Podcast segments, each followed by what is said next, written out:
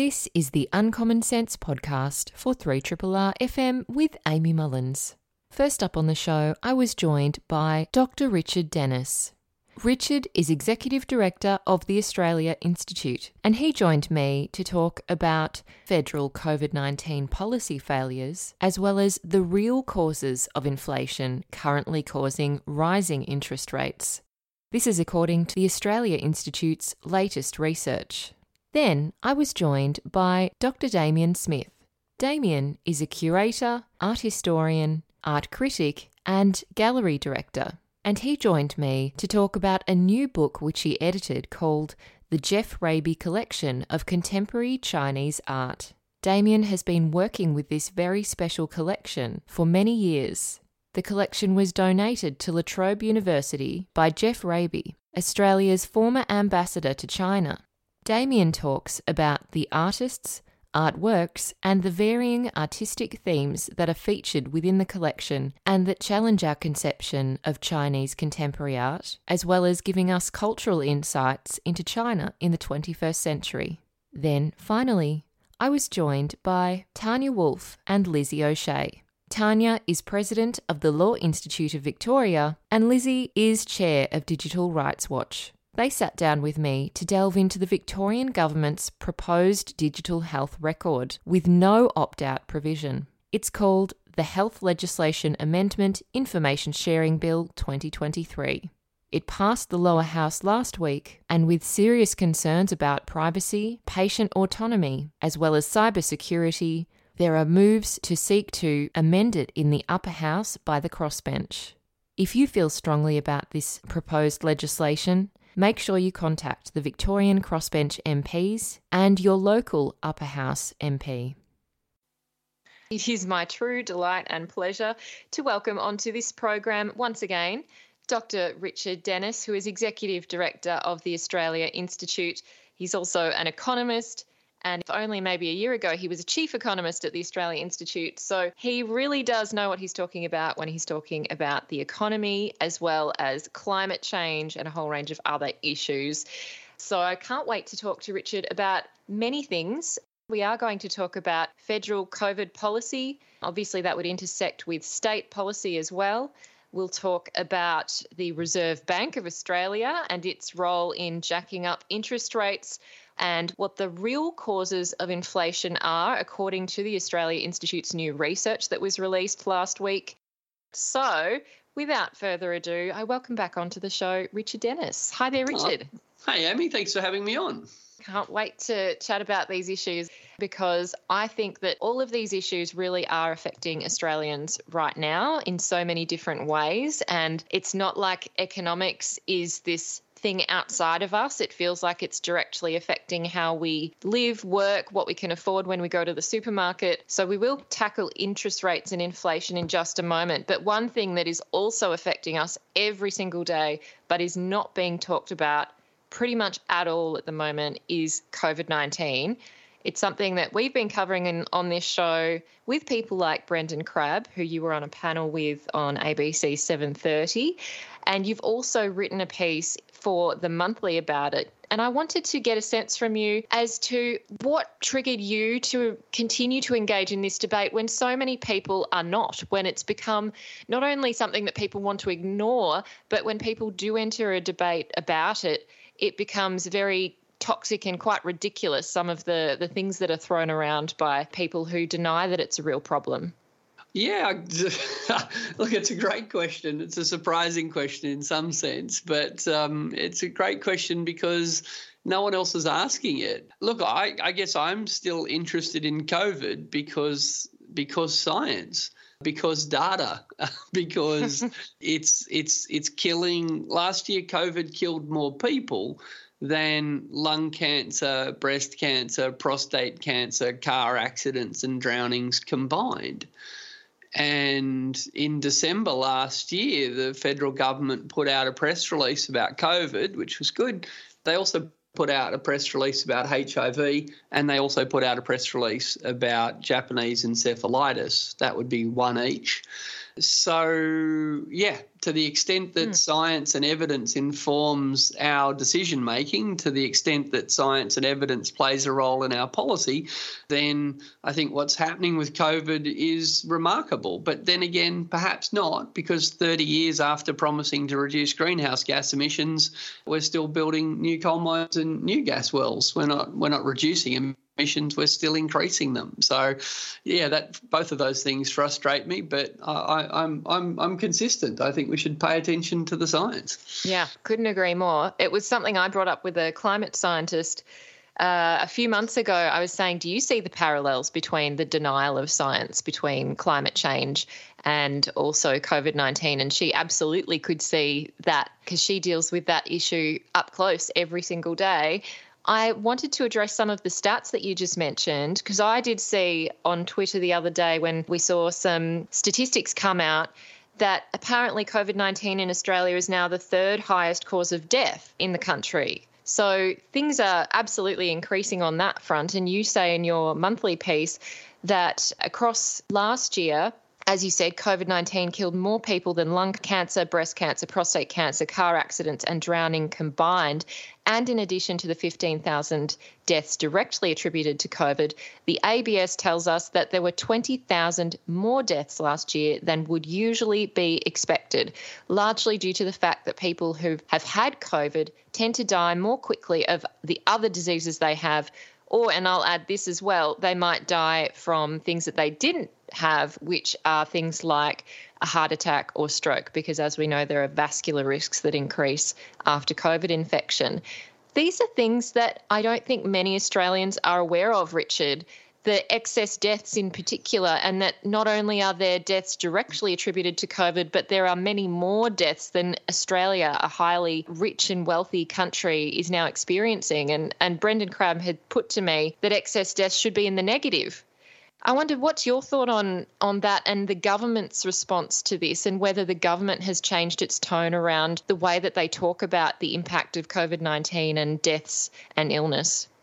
Oh yeah, look, absolutely, and let's be clear: in Australia, there's a reason that we spend enormous amounts of money, tens and tens of billions of dollars a year on health, uh, and that is that you know for for you know for most of our history, uh, we've kind of thought that helping keep people alive was a good idea that's why we spend a fortune on expensive screening for breast and prostate cancer. That's why we spend a fortune on expensive screening for bowel cancer.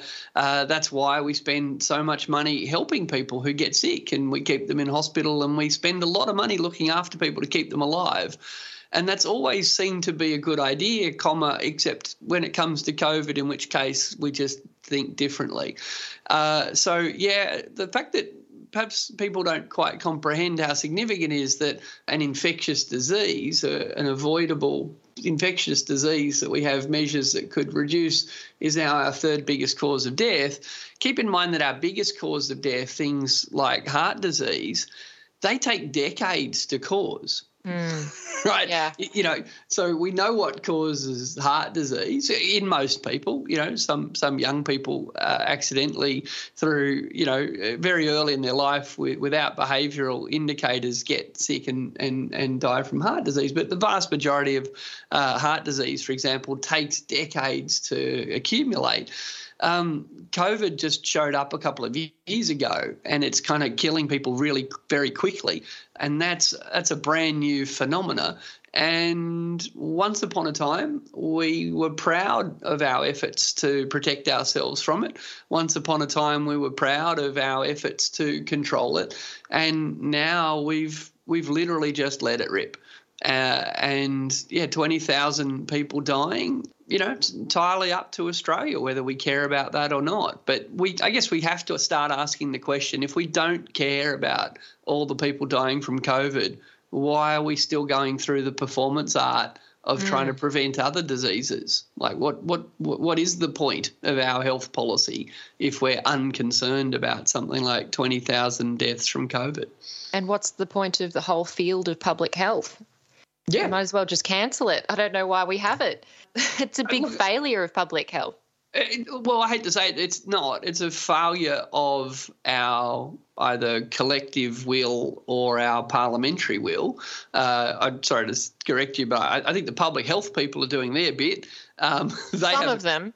Not all uh, of them, though. Of them. I would say okay, there are some people who are dissenting and, and yes. you know say don't you don't need to wear a mask. Masks don't work. Yeah. You know, that, that's that's true, absolutely. Uh, but I guess my point is the evidence is there. Mm. We're, choos- we're choosing not to act on it, uh, and and that is 100% consistent with with climate science. You know, we we're just choosing to ignore it. Yet, you know, we're about to spend 250 billion dollars, a quarter of a trillion dollars, uh, on nuclear submarines that might come in handy in 30 years' time. Maybe we're not sure, but better be safe than sorry.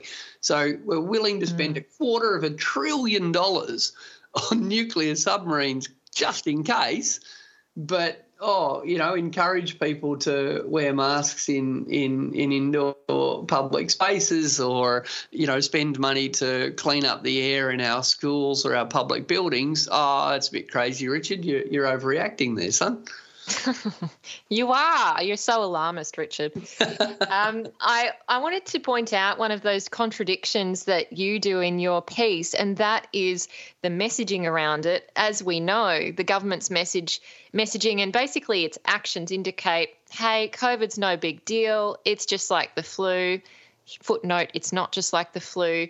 So we don't need to do all of these public health interventions that we did before, like social distancing, masks indoors and on public transport, etc., air filtering, ventilation. But then they do come out and say, hey guys, we've now approved a booster vaccine. They've, we've got two bivalent vaccines, one's on the way. Please go out and get your booster if you haven't been infected in the last six months or you haven't been boosted in the last six months. So I think a lot of people are wondering, well, why would I go get boosted if the government says that COVID's not a big deal anymore? Yeah, and uh, look, absolutely, and as a consequence of that, you know, we've we've got some of the most incredible technology ever invented in some of the quickest time ever invented. Mm. That is vaccines against COVID. You know, literally expiring on the shelf because the the health promotion message is both well, it's it's muted and conflicted, and I guess I'd emphasise both elements of that. A, we're not really talking about COVID at all, and B, when we do, we're talking about it in the confused manner you just described. So, yeah, it's it's it's remarkable, and the you know the the fourth dose booster vaccines in Australia, the the percentages are really low, and you know now Australia has one of the highest death rates from COVID in the developed world, one of the highest. But yeah, we're not we're not talking about that. No, not at all. You point out some of the economic issues of COVID in your piece as well, and obviously the fact that the government rolled back access to paid leave for people who didn't actually have the ability to isolate and to take time off if they were infectious, particularly those workers who are casual, for example, and wouldn't have those entitlements. But you also point out that long COVID is making a serious dent on the economy as well. So I wondered, could you talk us through some of your thoughts about the economic effects of, of COVID and long COVID? Oh yeah, I mean the obvious. Well, let's be clear: the, the health effects are the most important. Yep. But when when people die, they don't go to work and, and make stuff, and they don't go to the shops and buy stuff. And and when people are really sick, uh, with COVID. Uh, they're, they're not at work. Uh, so, and, and when they get long COVID, they have to stay off work for long periods of time. Now, people who are quite sick usually need someone to care for them, which means it's not just the people that are sick that are out of the workforce. It's the people that they are caring for them. So kids kids with COVID need a, a, parent to stay at home and look after them, for example. So what we're talking about here is uh, because we have very very high numbers of COVID cases in Australia. Not that you'd know it. We've got very large numbers of people who are sick. Uh, in isolation or and or suffering from long COVID, uh, and, and, and we're talking hundreds of thousands of people here in a normal week, which means that the, the economic effects of this are really quite significant. No one's talking about COVID as a driver of a skills shortage. no one's talking about COVID as uh, as a as a driver of low labour force participation. But the reality is, when when that many people are are quite sick for for long periods of time, uh, we're going to have real economic consequences. And then with long COVID, it's not just the the participation; it's not just the inability to work, but we don't have a welfare system or a health system uh, or uh, or a sick leave system that's designed to cope with tens, hundreds, potentially of thousands of what would usually be uh, healthy, wealthy, middle class people getting sick and staying sick and not being able to work for significant periods of time. What happens to people with a mortgage if they get long COVID? Um, you know, mm. we just we haven't had to grapple with. And don't get me wrong, uh, we've always had uh, disease burden. We've always had uh, people, um, you know, losing their homes because they lost their jobs because they were injured or couldn't couldn't work. But we're not used to that happening at mass scale for years at a time, and and that's that's emerging now. Absolutely. And Richard, you say that solutions exist, and we've listed some of them. But you're saying here that the argument that many might put in against yours would be, oh well, we don't want to go into lockdowns again. We don't want to do all of those things. We we were told we just had to get the vaccine and we've done our bit, you know. Then we can get back to normal. That was what we were sold. We know that that was a furphy, what we were sold. It wasn't true because vaccines, although they're excellent at preventing serious disease and death in many cases, they don't prevent transmission. So, what are some of those solutions that you see and that so many others like you see are the easy, minimal impositions that can be put into place to reduce transmission, to reduce the health burden and the economic burden? Uh, yeah, well, as, as you say, I mean, it's it's it's startlingly simple. It's it's bizarre that it needs repeating, but it, mm. it clearly does. Um, well, people should get vaccinated uh, and and they should uh, get boosted as soon as they're eligible. And as you said, the new bivalent boosters are uh, are even better than the old ones. Uh, they they they they they slow transmission, but they, as you said, they don't prevent transmission. But they're very good at stopping people dying, which is a, usually a very good good thing. Um, so step one, uh, get vaccinated. Step two, get boosted. Step three, uh, all of the social distancing norms that we we were that we all became so familiar with um, still work. Masks, particularly in crowded spaces and indoor spaces, uh, avoid crowded indoor spaces. Sit outdoors if you can yeah, open windows. Um, you know, make sure that uh, people around you are respecting your personal space, respect other people's personal spaces, install air cleaning and filtration. Um, you know, there's all sorts of things that governments can be doing, that schools can be doing, that that public buildings can be doing. And and to be clear, other countries are doing this stuff. Um, you know, mm. you were talking about you're talking about Professor Brendan Crabb before. I mean, I'm still struck by hearing him say that in the 18th and 19th century, cities decided to clean up their water, and it was the sort of you know best thing for human health ever. Uh, he thinks that the 21st century challenge, if we're going to live this closely in such dense populations, we need to clean up our air. Even if it wasn't for COVID, it would be a great idea to clean up our air. And we've heard that testimony at the long COVID inquiry, which has been happening in the last couple of weeks, by people like Professor Geoff Hanmer from OzSAGE, who's an expert in clean air. There were many experts there talking about this. And it was interesting to see that the panel were really thinking, oh, well, that's pretty hard. That's like a, a big thing. How hard will it be to change our buildings, to, you know, monitor our air? And it seemed like there wasn't a particularly strong appetite for those kind of interventions. You know, if you go to Denmark and you want to go to the cinema, you'll often see a CO2 monitor number outside the cinema to know what the levels are in the actual cinema. So, just how well ventilated the space is. These are things which seem pretty easy to implement that a government could easily regulate for, but it doesn't seem that Australia has the same appetite as some of those other European countries. And I just wondered, you know, why is there a bit of a disconnect between Australia and some of the other countries? I'm not saying all, because obviously the UK and the US are particularly bad at this, but there are other countries doing something. Yeah, look, uh, it's a great question. You know, why is Australia still building coal mines when the rest of the world's trying to move away from coal? Why is Australia buying nuclear submarines at a time where a lot of countries are, are trying to get more, um, you know, I- invest more in nuclear non-proliferation? Um, look, democracies are strange, strange things, but I, I do think that a big part of it in Australia is that. Um, because the previous government made such a mess, uh, the Morrison government made such a mess of the vaccine rollout and uh, and and the opening up of restrictions and the free rat tests or the refusal to offer free rat tests, because the coalition made such a mess of it.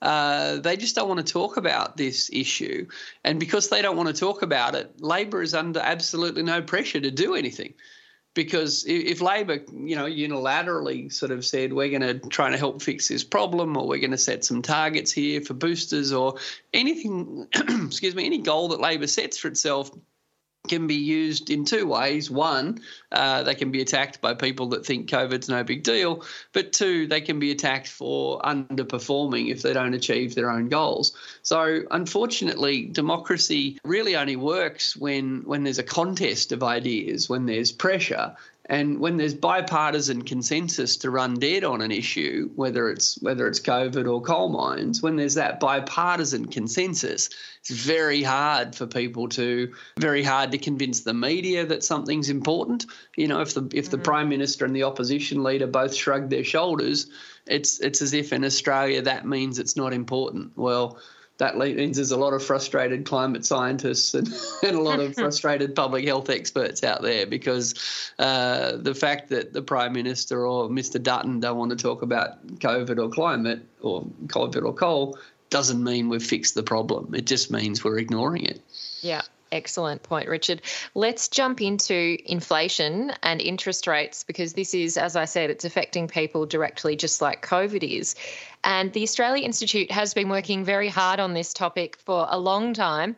I know we've talked about it in the past, as well as, you know, the Reserve Bank's remit, its kind of reason for being, and its role in dealing with the economy and inflation. And we have just heard Philip Lowe, the Reserve Bank of Australia's governor, warn about a quote, wage price spiral, which sounds scary, doesn't it? But the Australia Institute has released a new report saying that essentially there is evidence instead of a profit price spiral, not a wage price spiral.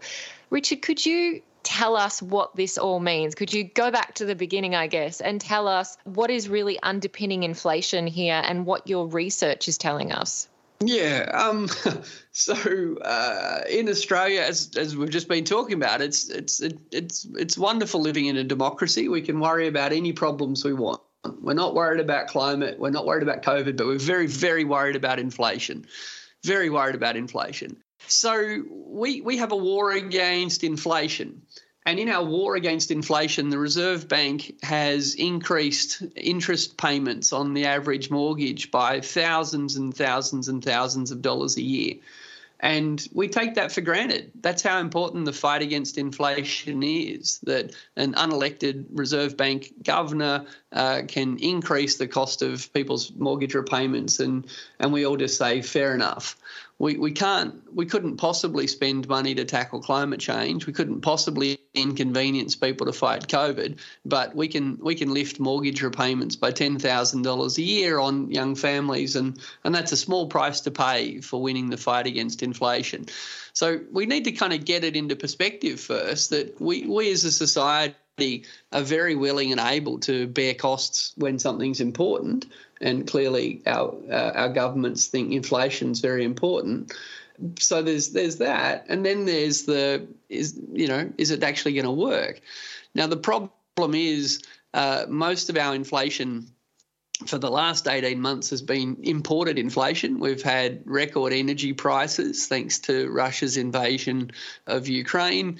Uh, we've had imported materials, particularly building materials uh, from China because China's had uh, production problems thanks to COVID. So the prices of things we've imported have gone up.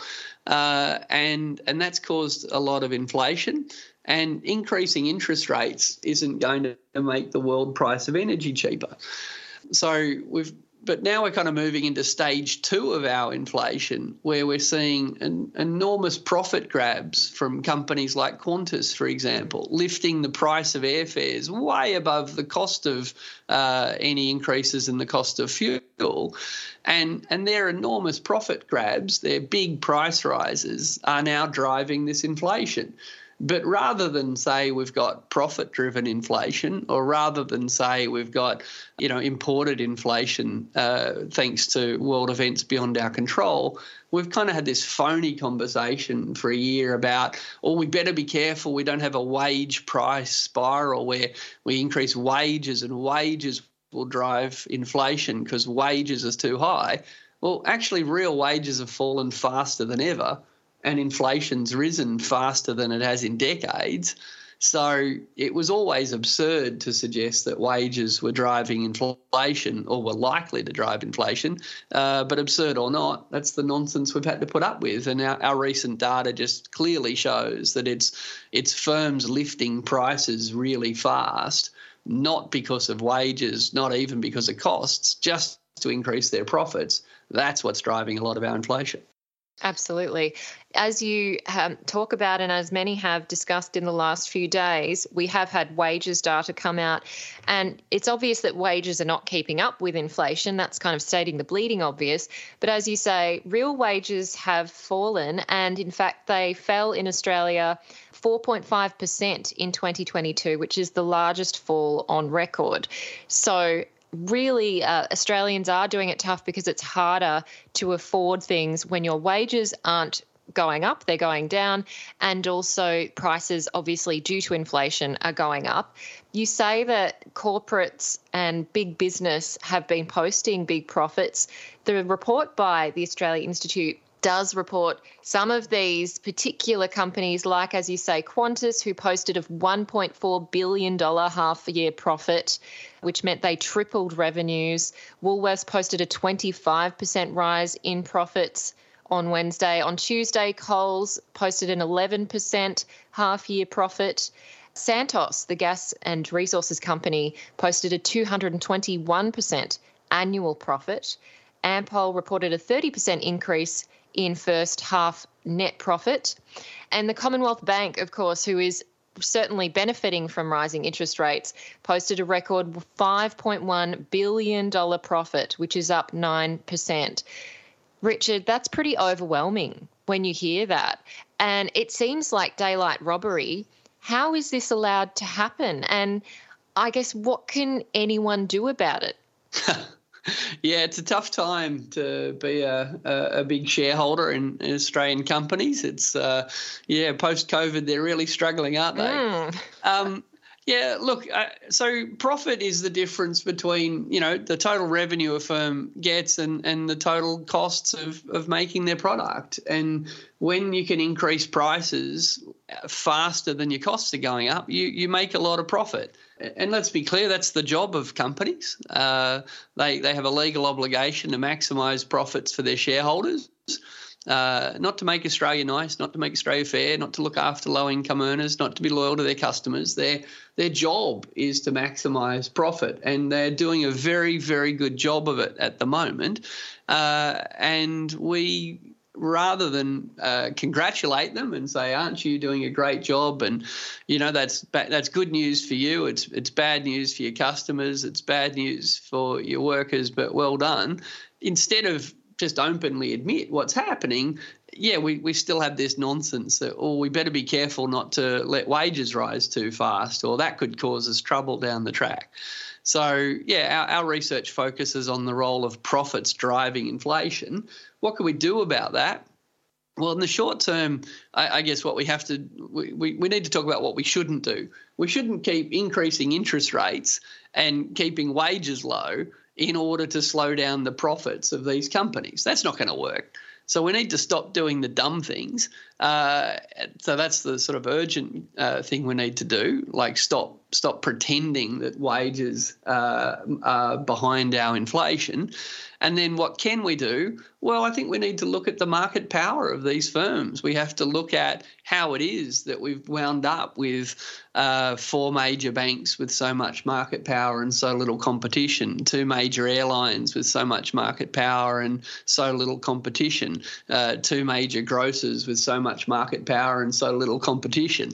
In the long run, competition between these firms is good for workers, it's good for customers, it's good for productivity growth, but it's going to take years or decades to unscramble the mess caused by the last 20 years of just kind of letting uh, of deregulation and of, of letting big firms merge. So yeah, we've really we've really caused ourselves some trouble with creating one of the most concentrated economies in the world. So that's what we need to fix. But in the short term, we have to avoid false solutions. Like if only we put enough pressure on on young families, that'll stop inflation. No, it won't. Indeed. Some of the really interesting stats from the report that I just wanted to draw out for those listening, if, if you haven't heard it already, as of the September quarter in 2022, which is the most recent data available, Australian businesses increased prices by a total of 160 billion per year over and above their higher expenses for labour, taxes, and other inputs, and over and above profits generated by growth in real economic output. What I found even more particularly uh, interesting was that excess corporate profits, according to this report, account for 69% of additional inflation beyond the RBA's target. And you were saying that rising unit labour costs, so, you know, human workers, account for just 18% of that inflation the pace of inflation would have fallen within the RBA's target inflation band if this all hadn't have happened with the profits, corporate profits, and we're talking about large businesses here in particular. Richard, what does that mean when the average person hears it? Because I know I might be saying a lot of gobbledygook to some people, and then others might have understood what I just said. Yeah. So we measure inflation through something called the Consumer Price Index. So every, uh, you know, the, the, the, Australian Bureau of Statistics are out there looking at all the things that we spend our money on, uh, from our lettuce and our coffee to our rent and our petrol, and and they calculate the consumer price index. And uh, so we know that we can see the price of petrol go up and down. Uh, the consumer price index allows us to keep track of kind of what's happening to prices in general. Now, the Reserve Bank wants to keep inflation at two to three percent, not two and a half to three and a half, not two to four, not one and a half to two and a half these are arbitrary numbers, but we've we've got this. The RBA has it in their head that two to three percent inflation is the right range, and they've been trying to keep inflation in that range for a long time. By the way, some countries don't have a range. Some countries have a different range. These are arbitrary numbers, and we need to never forget that. Anyway, inflation was below the two to three percent target range for a long time, and no one really cared. No one said, gee, the Reserve Bank's failing. You know, we need to stimulate the economy, get some more inflation, get the economy growing faster. Uh, but they didn't do that. And instead, the RBA just kind of bumbled along. Now, inflation is well above that 2 to 3% range, and the RBA is completely hit panic stations. And uh, the the, the only kind of lever that they want to pull, the, the main lever we've given them, is interest rates. So they're pulling on this interest rate lever on the idea that if they increase people's mortgage payments enough, people will won't be able to go and buy a coffee, won't be able to go and uh, buy a new television, won't be able to go and buy a whole bunch of other things. So if people are too broke to buy things, then demand for things will fall, and in turn, prices won't continue to rise as much. So that's what the RBA's kind of logic is. But what our research shows is that what's driving the inflation isn't consumers rushing out to spend lots of money. It's it's companies just increasing their prices to in order to increase their profits. Uh, and there's no law to stop them doing that. But it seems pretty weird that we would rely so heavily on controlling interest rates to control consumer spending to control inflation when the thing that's driving the inflation isn't consumer spending. the thing that's driving uh, the thing that's driving uh, inflation is firms jacking up their prices a lot faster than their costs are rising. Yeah. I wondered if interest rates do keep increasing as the RBA says they will, and as you said they shouldn't, is there a risk of recession or any other even more damaging effects than, of course, taking money away from consumers? Absolutely, that's a risk. I mean, in 1991, we had the recession we had to have because the Reserve Bank at that time was so worried about inflation. It, it thought a, a, good a good recession would be good for us all. The recession we had to have. So yeah, if we keep increasing interest rates enough, we could actually get enough consumers to cut so much spending that firms have to start laying off large numbers of staff. Uh, and by definition, you know that if if the economy starts to contract, then by definition that's a recession, and we expect unemployment to fall and uh, and all sorts of other bad things to happen. So yeah, it's hard, but you know, fish can't taste the water it swims in, and we're so used to hearing that the Reserve Bank increased interest rates that it kind of doesn't shock us to hear it. But remember that the reason we can't tackle climate change is because it might inconvenience some people and cost them money. And the reason we can't tackle COVID is it might inconvenience some people. But when it comes to tackling inflation, we will increase your mortgage repayments by 10,000 bucks a year and we don't give it a second thought. Well, we should give it a second thought, especially because it's unlikely to work. Mm. It was interesting to see that an ABC reporter, Gareth Hutchens, had written a piece in in the middle of February on February the 12th with the heading is there a better way to kill inflation than raising interest rates now you've obviously made the case as there's clearly a better way he was saying that well if the RBA is going to keep raising interest rates every single time. Shouldn't we be not giving all of that money away to the banks so that they can have higher profits and pass it on to their shareholders? Shouldn't we be putting that money away for those people who've basically had that income taken from them and put it into something like superannuation so they can't touch it, but they'll get it in the future down the track? That's obviously not you know, a great fix in the sense that wouldn't it be great if the RBA didn't raise interest rates? But what do you think about that idea that perhaps when we're in a period like this, that those interest rates could be quarantined in some way, like the, the money from it? Yeah, look, I, that's actually the original idea behind compulsory superannuation. Uh, back in the 90s, the ACTU was pushing for a wage rise, an economy wide wage rise uh, the Labor government at the time uh, and the Reserve Bank at the time thought that a wage rise was badly timed and might cause inflation. So the compromise was that workers got a pay rise, but the pay rise was given in the form of compulsory superannuation, that is, retirement savings that they couldn't get their hands on for decades, instead of immediate cash in their pocket. So, uh, so yeah, I, I, there's there's all sorts of creative ways that we can try to resolve these problems. But to be clear, if the thing that's causing inflation is profits, if the mm. thing that's causing inflation is firms lifting their prices uh, far faster than their wages are growing, far faster than their other costs are growing, then no matter what we do on the consumer side, uh, it's not going to be a very good way to control that inflation. And and there's the risk that the more we do to restrict consumer spending, whether it's through uh, whether it's through compulsory savings or interest rates, the more we do on that front, uh, the greater the risk we might end up causing a recession.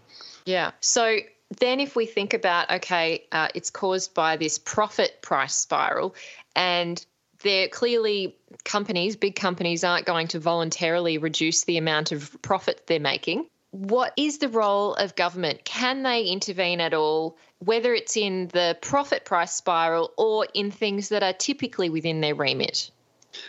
Uh, yeah, there's lots they can do. Uh, we, you know, the governments can directly push some prices down, like the consumer, uh, like the, you know, childcare. We made it free during COVID, and it lowered the consumer price index quite significantly. Um, uh, so there's direct things governments can do to lower the prices of some things. I said before, there's competition policy, uh, which actually will take a long time, but is very important. We've got to stop letting big firms merge. We've got to stop letting big firms accumulate so much money market power that it's easy for them to jack prices up like this. Uh, and then, of course, we can introduce super profits taxes, uh, and and and that means if we if we can't stop them making the money, we can tax it back, and we can and we can use that money to help people cope with the with the rising cost of living caused by the profits. Yeah, it was interesting because it reminds me, obviously, of a very related issue superannuation tax concessions. And Zoe Daniel had said about that particular issue, while she's cautiously open to discussing that, she wanted to see something like a windfall profits tax. And that's something that we've discussed on this show before. Do you think that that would make a big difference? Oh, I think well, it won't make a big difference in the short term. It just won't. Um, if if firms are making a windfall profit by charging us record prices for our groceries, then that's hurting us today. A windfall profit allows us to collect some of that money that's taken from us and give it back. Uh, but um, uh, and and I, 100% support introducing one. But in the short term, we're gonna uh, we're gonna need different things. But uh, I hate to say it, in the short term, I, am gonna have to wrap it up. I'm sorry, Amy. My next uh, my next interview is calling me, so I'm very sorry. That's okay. All right. Thanks heaps. Thanks, Richard. Bye. I've just been speaking with Dr. Richard Denniss. He's Executive Director of the Australia Institute. And we've just been talking about the real cause of inflation and uh, rising interest rates, as well as the Reserve Bank, its role in the whole issue, and COVID 19 policy as well. This is a podcast from Triple R, an independent media organisation in Melbourne, Australia. Triple R is listener supported radio and receives no direct government funding. If you would like to financially support Triple R by donating or becoming a subscriber, hit up rrr.org.au to find out how. You are tuned in to Uncommon Sense on 3 Triple R FM with me, Amy Mullins. And gosh, I'm so excited about this next interview. I'm joined by the wonderful Dr. Damian Smith. Damian is an art historian, an art critic, and many other things. Uh, he has been the person behind the book, the Geoff Raby Collection of Contemporary Chinese Art. He edited the book. He also wrote a number of the essays in this book. And no doubt he's done a lot of work within the collection that is the Geoff Raby Collection of Contemporary Chinese Art. It is a very special one because it features about 174 artworks that Geoff Raby AO the former Australian ambassador to China donated to La Trobe University.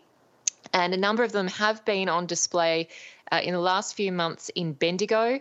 So that's also been a great opportunity for people to see some of these works up close. But you get also a chance to do that by looking at this beautiful book, which you can buy.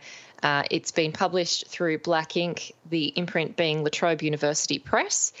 And we are going to be talking about some of the themes that run throughout this collection of work of artworks, as well as the different artists and their backstories, and what it tells us about contemporary China, also about Chinese history and Chinese art, and no doubt we'll also be talking about the brilliant Geoff Raby who is so multi talented and I guess you could call him a polymath, really. He's got so many different interests and passions.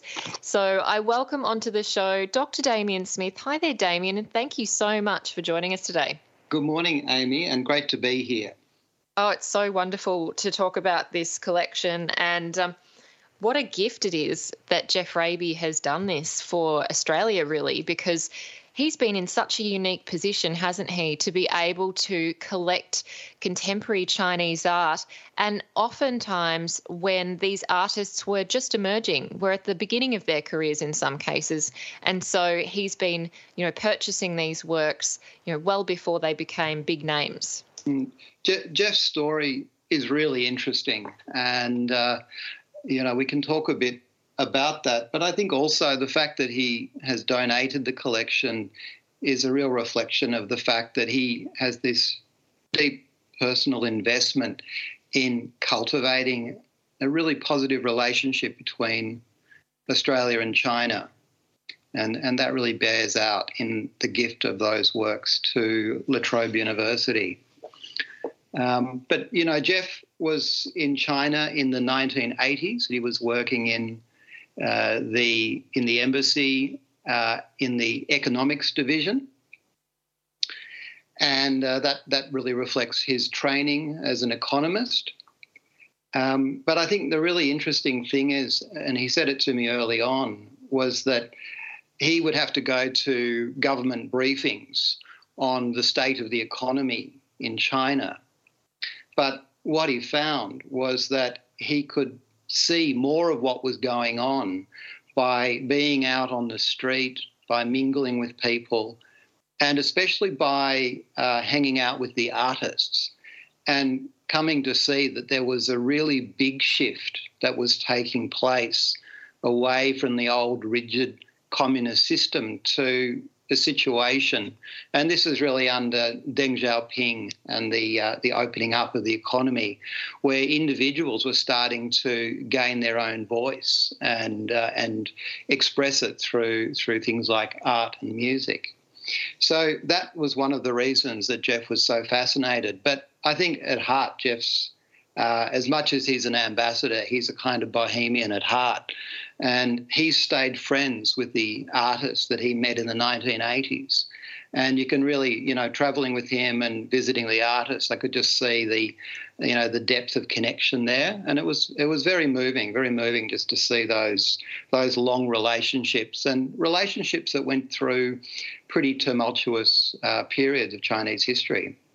Yeah, absolutely. And we've since seen uh, a new president in China who has certainly solidified his rule through the latest Congress, uh, that being Xi Jinping, who you say at the beginning of the book features, I guess, in the history of the publication of this book in its different iterations, um, with a photograph that was taken of Xi Jinping at Kakadu National Park. And I was so interested in that little anecdote uh, and what it tells us about, I guess, not only Australia China relations, but the way that the Chinese see their leader and the way that their leader is portrayed. That image of Xi Jinping and Geoff Raby uh, at, a, at a kind of roadside pub in Kakadu is so interesting. And it was the image that the Chinese censors were very uncomfortable with. They said it's too casual an image of the leader to be uh, featured in uh, a publication in China. And, uh, and I did say, you know, it's actually quite a good news story. This is a story about Xi Jinping's interest in Aboriginal art. And uh, he expressed that desire to Geoff to travel to Kakadu to look at the at the, the cave paintings that he'd been reading about. And uh, when they go to the caves at Nourlangie and they meet the, the TO, traditional owner, uh, Jeffrey Lee, uh, this is the moment that uh, Xi Jinping is uh, also re- discovers that Jeffrey Lee is a member of a tribe of one person. And so you have this meeting between somebody who's from a tribe of one and somebody who will become the leader of the most populous tribe on earth. And that kind of, you know, it's hard not to uh, imagine that uh, Xi Jinping, who often refers to the, the century of humiliation and the impact of colonization, must have really reflected on, you know, the impact of colonization in Australia as, you know, embodied in, in that situation. Absolutely. I am still reminded of, you know, the British and their role in China, their very negative role, mm. and uh, the number of artworks that were looted as well as stolen.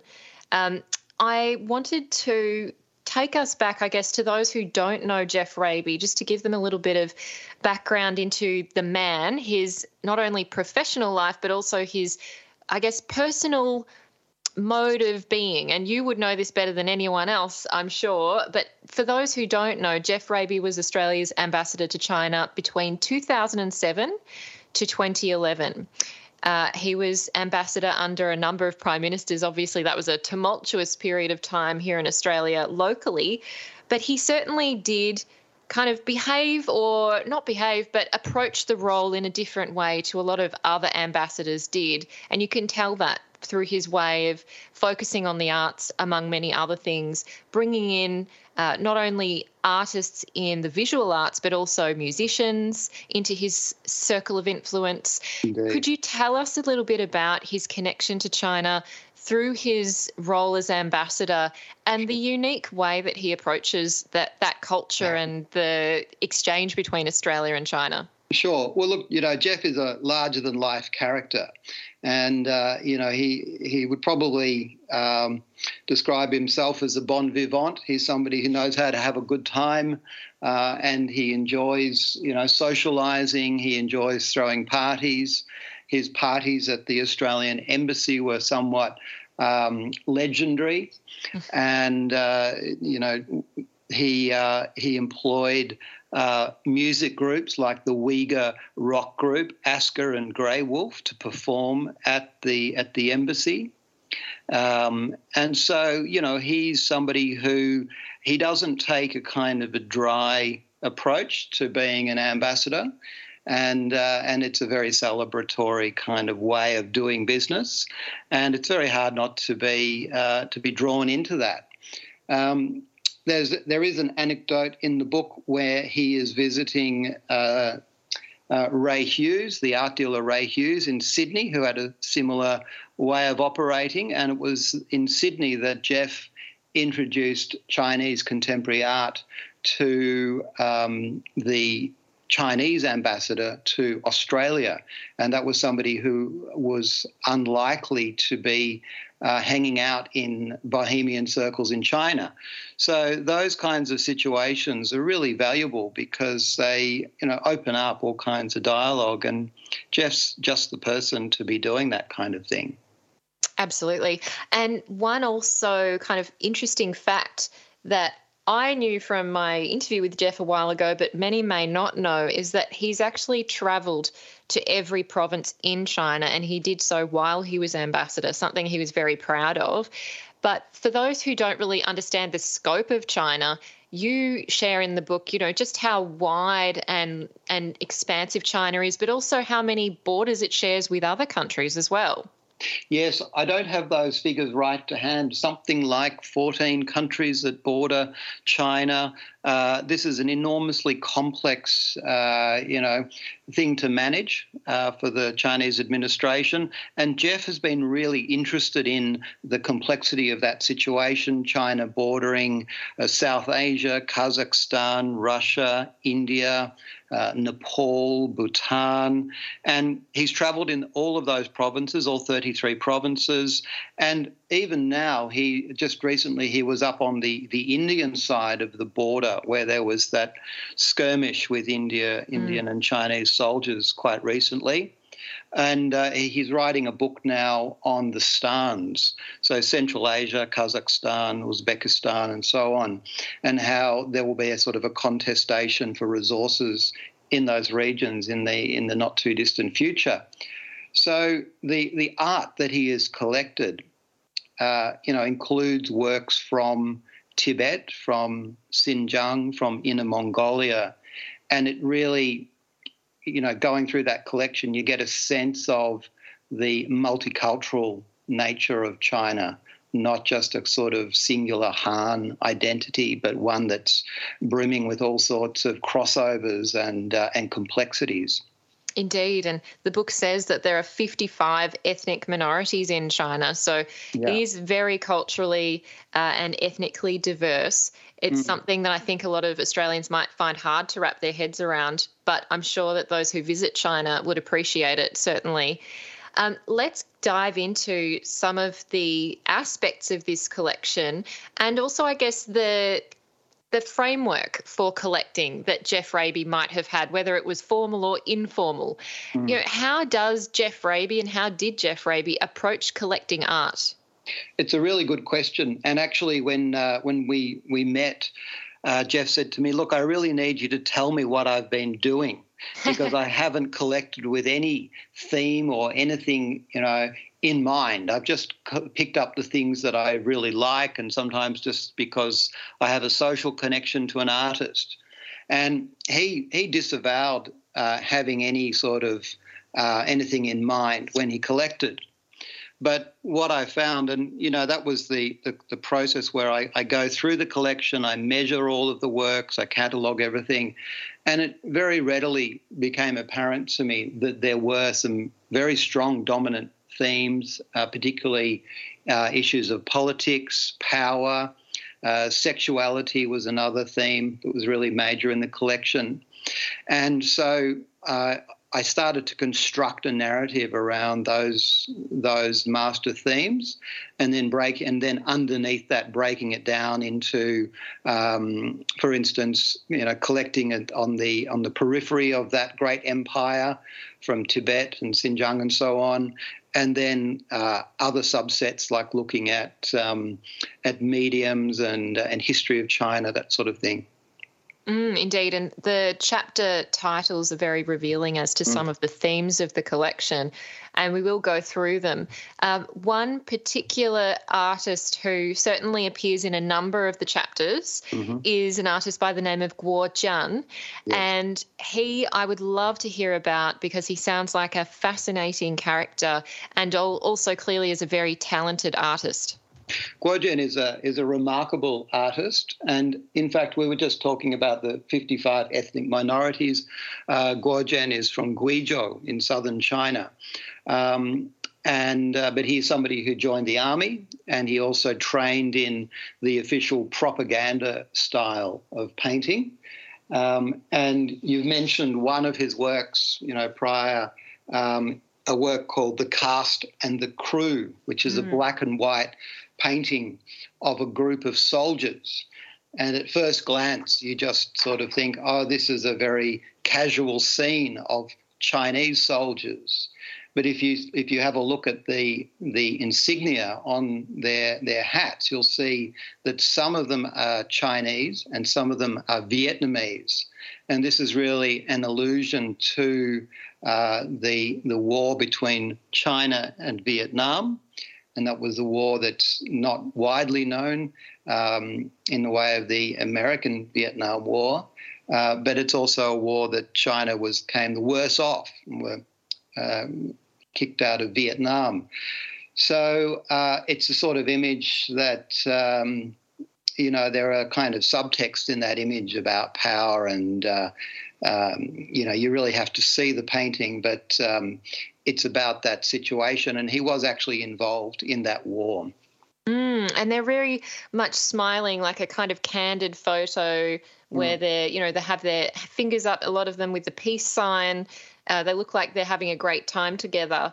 And it also, to me, says, well, are there really good and bad? Is there really good and evil in every war? You know, that the, the mm. cast and crew, the people who are the soldiers, the battle pieces on the ground, you know, a lot of them often see that there's a lot of blurred lines between sides, and they often end up finding themselves at times to empathize with the enemy. Indeed. And it's funny that you should be mentioning uh, ambiguity in Guo Jian's work because, in fact, the reason that he had to leave China, in fact, was thrown out of China. Um, and he, he did have an Australian passport at that point, uh, was that he, he has an absolute, uh, you know, emphatic stance on the events that occurred in Tiananmen in 1989. And he made that uh, crystal clear on the anniversary of, of the uprising. Um, when he, uh, you know, produced a sculpture which was a, a diorama of Tiananmen, and he covered it in rotting pig meat, and then invited the foreign journalists in. And uh, needless to say, uh, that was uh, that was a gesture that was just really not not accepted by the authorities in China, and uh, and he now lives in Sydney. Indeed. And he's still, you know, putting out a lot of work and we will get to some of his other works in just a moment. So let's park that for now. Um, but let's also talk about some of those other pieces in that chapter that's looking at some of the political um, issues and and political pop art, as mm-hmm. it might be termed. There are some other ones in there, like um, a 20 Maos by Hua Jinming. Yes. And uh, there's also an interesting couple of series by Chiang Shan-chun. Could you tell us about those? Yeah, so the work by uh, Hua Jinming, 20 Maos, is, as you can imagine, a grid of uh, 20 images of Mao Zedong.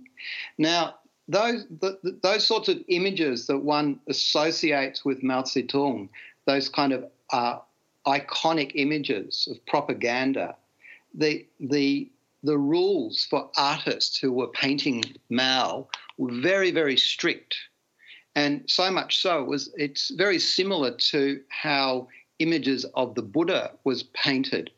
Now we know the term geometry, but applied to the painting of icons. We call that iconometry, so a very strict geometry. And in, in one of those images of Mao, you can start to see a bit of that gridding taking place. So overall, the effect is is one of kind of deconstruction and sort of pulling apart this icon, and uh, and you can start to see that it breaks down into a kind of psychedelic uh, kind of aspect or you know the disappearance of Mao, um, and it's it's really a kind of critique of what people were required to accept in the cultural sphere for so long, and uh, that work is dated 2008, uh, which is really in that period where artists were starting to uh, you know mock some of that political iconography. Mm. And there are some others that are quite, I don't know, vibrant, I would say, and, and have that pop visuality yeah. to it. So um, if we look at Li Dapeng, and he has a, a lot of pig heads. You know, there's a pig motif that goes through some of his works in this collection. Um, it, eh, you know, it has a lot of, I don't know, it says a lot. It's very expressive. It kind of comes off the page in this book, and I'm sure it's even more impressive in person. Could you tell us about those works and that particular artist and their approach? Sure. Li Dapeng's work is really vibrant. Uh, it's quite large scale as well. When you see the paintings in the flesh, they're very uh, vigorously painted, and uh, more so than it comes across in the book. But he's got that that kind of classic uh, propaganda style of painting. But these images of pigs are really kind of lampooning uh, prestige projects. There's a uh, a pig in a spacesuit, you know, that's mocking the uh, uh, you know the the space program in China. There's this image of the Gilded Age where the the pig is almost drowning in golden objects. And uh, these are very, very ironical works. And I think that people readily pick up on the message of, um, you know, uh, somebody having a bit of a, uh, a playful dig at, uh, at those kinds of projects in China. Mm, and they span from 1997 to 2002 to 2007. Mm. So uh, that was also quite interesting to me. How are they received you know, by Chinese in particular. I know that clearly the context that artists operate in in China the, has really evolved across the 80s, 90s, and thousands. Mm. How do some of these artists navigate that world? Like I've had some very interesting conversations with uh, with with my Chinese colleagues and with Geoff in regard to Li Dapeng's work. Geoff has often mentioned to me that uh, you know the irony of these works are often lost on on Chinese audiences, which I think is quite interesting. Um, but of course, that whole uh, arena of political pop uh, and cynical realism has, at times, you know, really uh, brought the artist into conflict with uh, with authorities who recognise that this is an attack on uh, on party policy. Um, you know, so so those kinds of things do certainly take place. But outside of China, those those works have really been elevated and uh, and celebrated. And I think it's complex because, of course, that's a very important part of Chinese art, uh, you know, contemporary art. But it's not the only aspect of Chinese contemporary art, and that's where I think that that continual uh, perception by Western commentators that Chinese art is simply um, a, a confrontation with authority it really reduces it to a kind of unsophisticated or unnuanced way of thinking about it. And that's something we really wanted to bring out in the book is that if you go beyond that, there are so many other things going on in Chinese art uh, that's not just political. And, uh, and I hope that that's sort of come across in the various chapters that we've put together. It certainly does. I remember reading about uh, a section where you essentially were saying that art in the past, certainly in Europe, but also elsewhere with the avant garde, it was often used as a kind of tool for politics, a weapon, and something mm. that was used um, to aid political movements. Whereas in China, that is not what it is. It's quite reductive, as you say, to say that that's the role of Chinese contemporary art and that really it has its own value and its mm. own purpose beyond any of that. I think you know, one of the chapters that we we um, put together, tradition and change, the six arts in modern times, was really, uh, you know, inspired by the idea of the six arts that were developed during the Zhou dynasty, and um, you know, these were artists or well, scholars rather, who felt that there were certain accomplishments that one needed to to master uh, such as music, calligraphy, mathematics, but also things like archery um, and, and the enactment of rites. So, and the reason I mention the rites in particular is that sometimes when we see Chinese performance art, the tendency is to say, oh, here is a Chinese artist who has picked up on a Western mode of practice of, of uh, performance art, and there is a sort of a mimicking going on here. But actually, if you look at uh, you know the history of of um, ritual and the performing of rites in China, and then you compare it, for example, with an artist like uh, Cang Xin, who famously, you know, prostrates himself on the ground and would also uh, put his tongue in close contact with the surfaces that he's near. He would lick things. Uh, these are these are kind of um, these prostrations are rites that go back, you know, a long way in Chinese history. That's so fascinating to say that. He um, there is a piece there, digital pigment print by Cang Xin, uh, Communication Series Number Four, London, which is uh, very illustrative of what you've just said for anyone mm. wondering. Uh, let's talk about a bit about that chapter, given that you've raised it, because there mm. were some that particularly stuck out to me, and obviously calligraphy and ink uh, certainly has played a big role in Chinese history. And there's a lot of pieces that feature calligraphy and ink on paper. Uh, one that really stood out to me, uh, which was quite striking, was by Song Ling, uh, called Cox Comb Flower Celosia cristata from 2013, which was an ink on paperwork. Would you be able to, if to describe it for us in the best way that you can? Because I find it quite difficult to describe, but it's uh, so fascinating to look at. It's uh, such an interesting work, and also how that uh, came into the collection. Song Ling is a very, very well known artist, but he's but not for this style of painting. However, uh, I think Geoff was at an auction, and actually the artist uh, Ah Shen said to Geoff, "That's a Song Ling. You've got to buy that." And so he that's how it came into the collection, and it's a it's a very uh, abstract work and it almost like looking at clouds or peering into a cave. Mm. And there's that sense of what am I seeing? And it's a work that you can get lost in. It's very dreamy, uh, and you can see the ink bleeding into the water.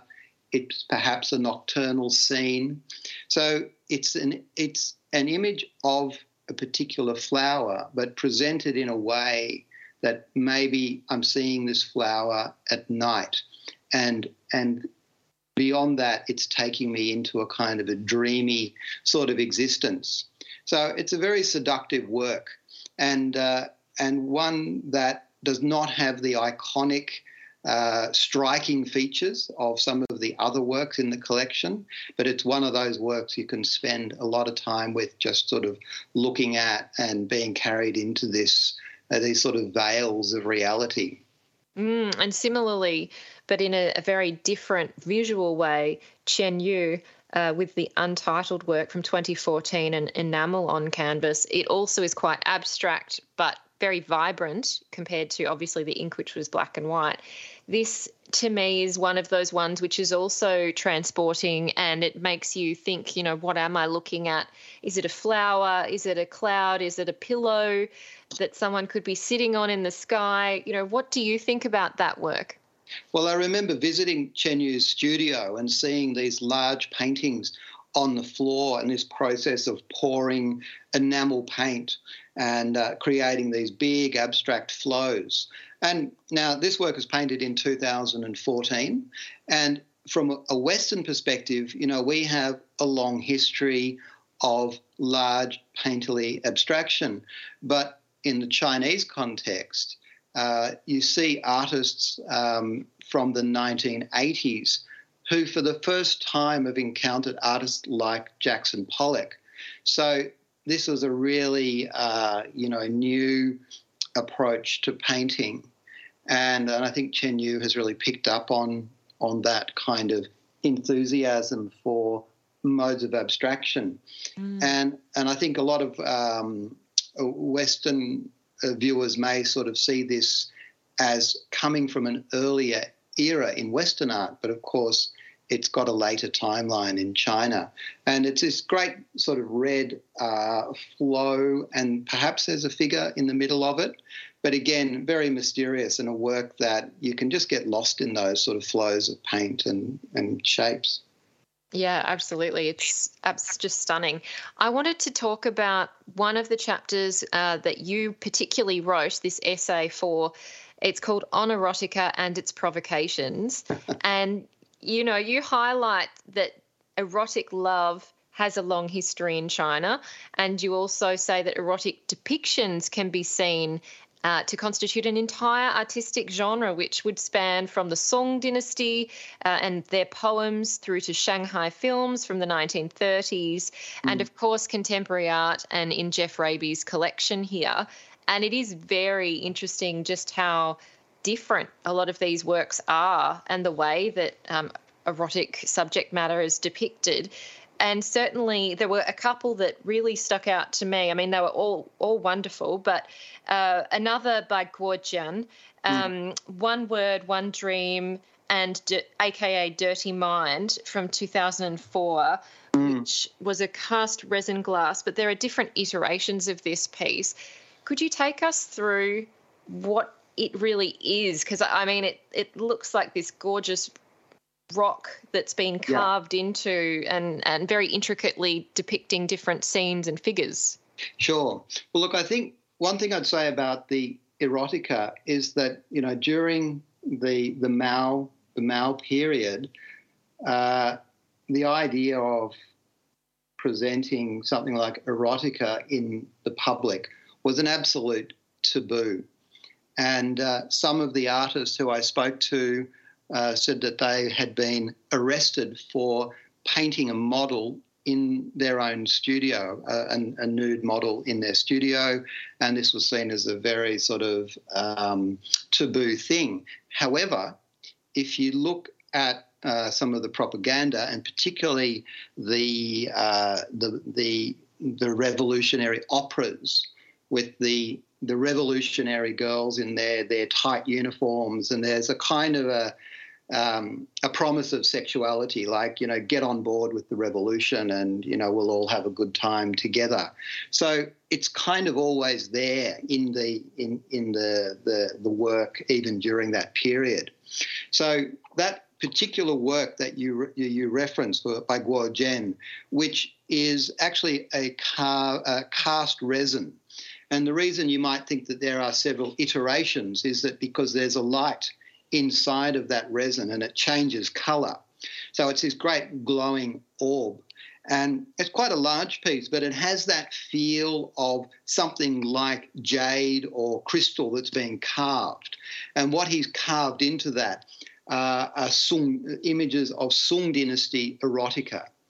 And uh, what's what's the, the, the overall shape, which is kind of like a brain, but it is also um, the shape of the Bird's Nest Stadium that was built for the Olympics.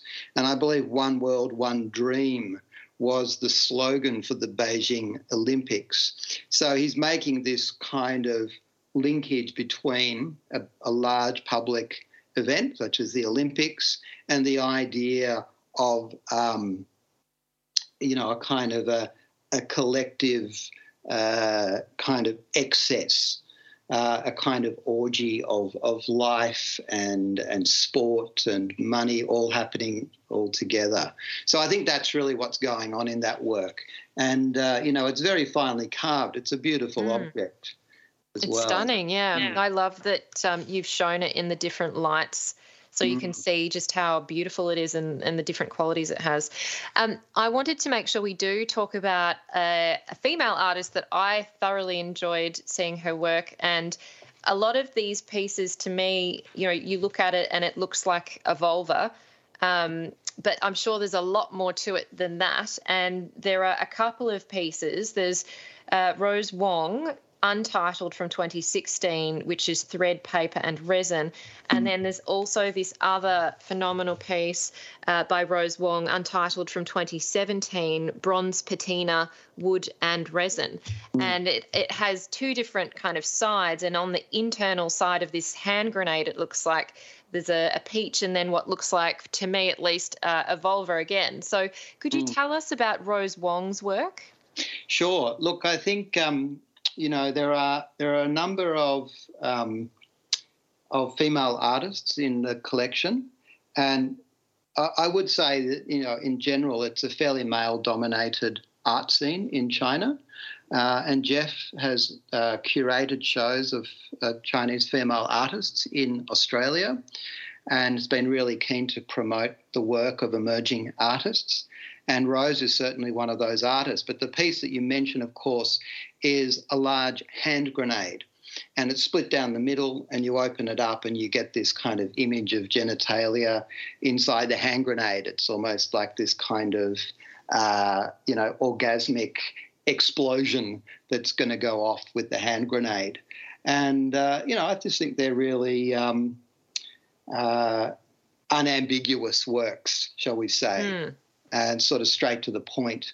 And uh, and yeah, so that's kind of what Rose is doing. But I think also these works, if you contrast a work like that, which is very immediate and uh, the the kind of I guess the satisfaction of the work uh, becomes is sort of immediately apparent.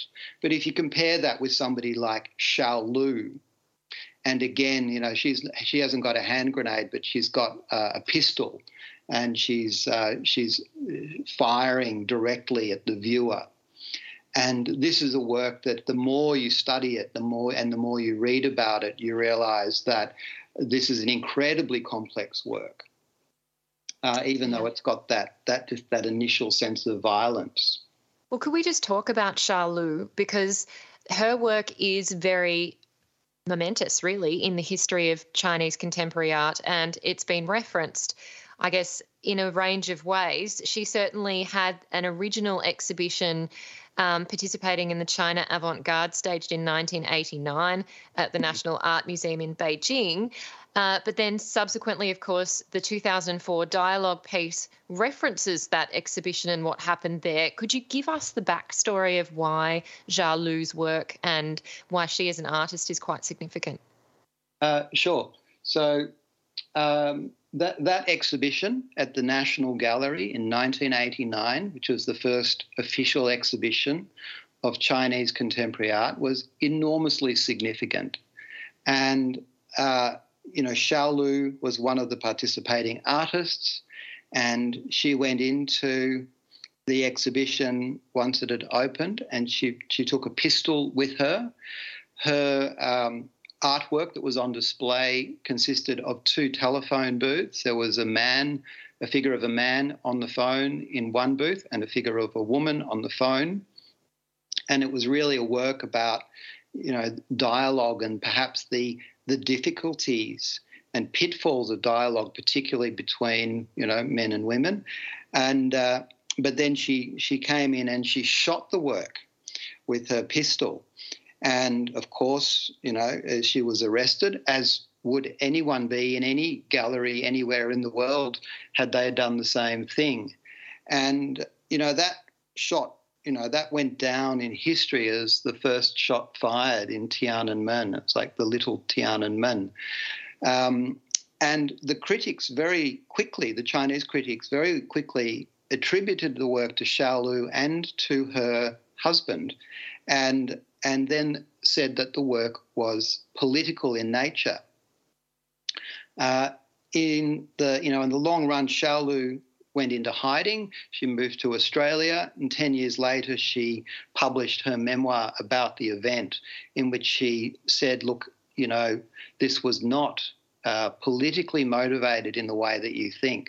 And this was really a build-up of tensions within within herself, uh, resulting from, um, you know, uh, a, a, kind of um, sexual abuse that she experienced. And um, and it just kind of built up, and she and it sort of exploded out of her. And the fact that that work continued to be um, redeveloped in various forms by Xiaolu over time really added to the complexity of it. And it's something that just has to be unpacked and un- and understood in a bigger sense rather than just saying oh yeah it's just about politics you know? Mm. and i think that's the thing about art is that it can be personal and political and sociological.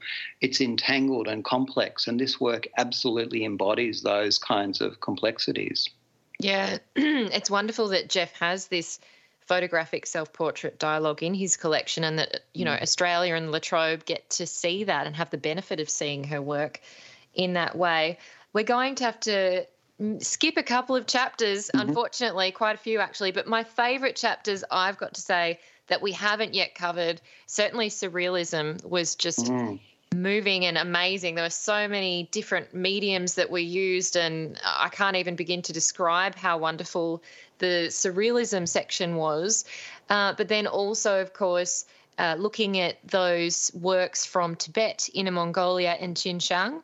Mm-hmm. And then finally, as well, looking at the future of Chinese contemporary art and some of those uh, quite you know, well-known pieces, including one by Chen Man, uh, Ms. One Studies Hard. Mm. Um, that one obviously features a couple of times in this book.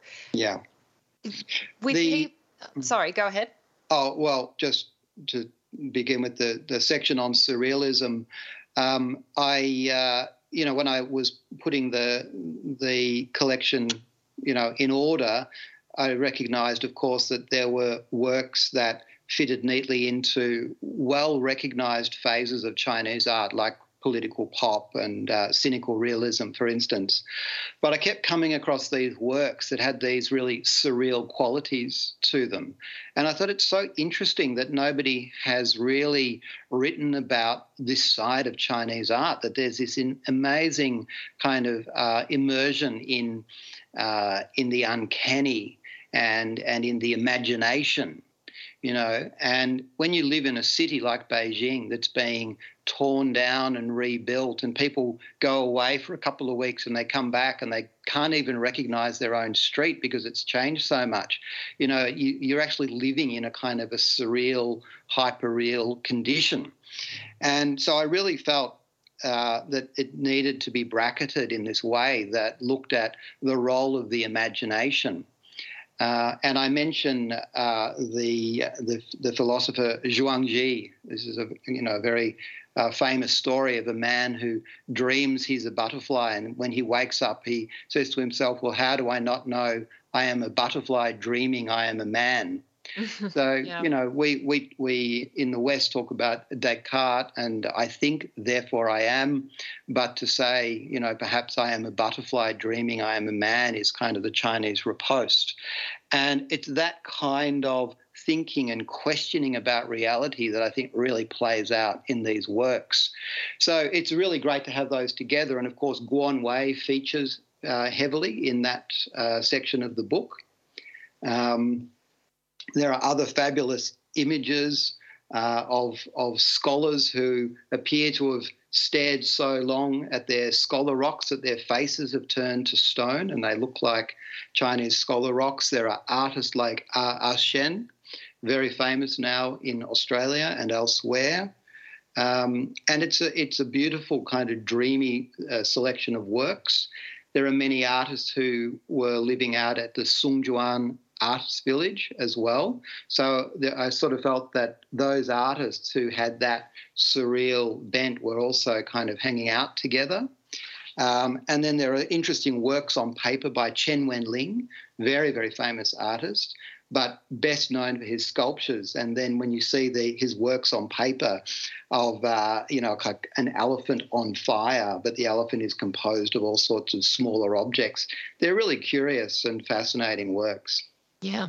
Absolutely. Well, I know that we've probably piqued the interest of many, many people listening. Uh, we've been talking about the Geoff Raby collection of contemporary Chinese art, which uh, Dr. Damian Smith here has edited and also co written and done a lot more in depth close work with the artists behind these works, obviously the artworks themselves, and the collector, Geoff Raby. Uh, if people want to pick up the book, they absolutely can, so they can engage with these works. Uh, but do you think there'll be a chance for some people to be able to see them again in future, Damian? The the long term plan, uh, well, or in the medium term, I know that the La Trobe Art Institute is looking at touring the exhibition to regional galleries. And, uh, and in, in beyond that, La Trobe University are looking at developing a museum to house the collection. So I, I believe they're looking for benefactors at the moment who could contribute to that project. But the other thing is that La Trobe also has one of the largest collections of Chinese propaganda posters, I think, anywhere in the world, something like 3,000 posters in the Stuart Fraser collection. So, if, uh, you know, those two collections together really show something special about China. And I know that there'll be ongoing research around the collection. The book tells some of the stories, but it's a, it's a really a, a story that contains so many other stories and so many other projects that I know it'll keep sort of returning benefits to the university and to the community long into the future. No doubt, no doubt. I can't wait to see a lot of these works in person, but this book is truly an artwork in and of itself, Damian. So, congratulations on putting it together and all of your work uh, with the collection and with Geoff. And I do hope people check it out. It's published through La Trobe University Press, the Geoff Raby Collection of Contemporary Chinese Art. Thank you so much, Damian Smith, for joining us today. My pleasure. Thank you, Amy. You're listening to a Triple R podcast. Discover more podcasts from Triple R exploring science, technology, food, books, social issues, politics, and more. To listen, hit up the Triple R website or your favourite podcast platform. This is 3 Triple R FM 102.7 FM on your dial, streaming at rrr.org.au. Thank you for joining me so far for the last two and a bit hours of Uncommon Sense. For the final interview for today, I'm going to be joined by two brilliant people who are doing great work in the space of uh, civil liberties and rights and human rights, digital rights, privacy, etc and they are Tania Wolff, who is president of the Law Institute of Victoria, and Lizzie O'Shea, who is chair of Digital Rights Watch. And they're both joining me to talk about a very important piece of potential law. It's still a bill, it hasn't been passed both houses yet. It has passed the lower house uh, at the towards the end of February last week. Uh, we have heard a lot of information about this bill, or at least I have, but it hasn't certainly been covered in the media much over the last gosh, what is it now, three or four years, I originally spoke about this issue and the bill in its original form uh, last March with Juanita Fernando from the Australian Privacy Foundation, and it was called the Health Legislation Amendment Information Sharing Bill 2021. It is now the same title, but 2023 and it has been reintroduced in that form into the lower house and as i said passed by the labor government there it's a different story in the upper house but certainly the same themes, the same concerns have arisen once again from the consumer groups, uh, healthcare groups, law groups, and rights groups. It's the same concerns they had, you know, in 2021 in 2022 are still present in 2023. And I did hear the health minister on the radio on Raf Epstein's show trying to defend the digital health record, this proposed state based digital health record, saying that it's necessary and that not only is it necessary, uh, a, a, no opt out clause um, really it's just not a possible she said. Basically she didn't really have a very rational reason for why victorians couldn't opt out of this digital health record just like 10% of australians opted out of the my health record. So to talk about the details of this bill uh, which amends the health services act of 1988 is both tania wolff and lizzie o'shea. Thank you both for joining me today. Great to be with you Thanks so much for having us on. Thank you both.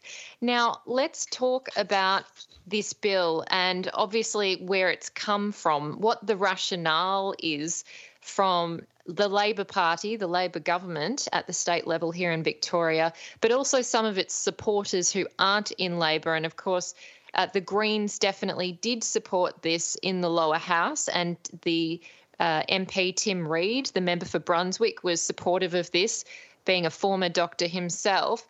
Uh, Tania, could you take us through what the Victorian state government's rationale is for proposing these amendments and for essentially establishing something that doesn't exist now, which is a, a very extensive digital health record?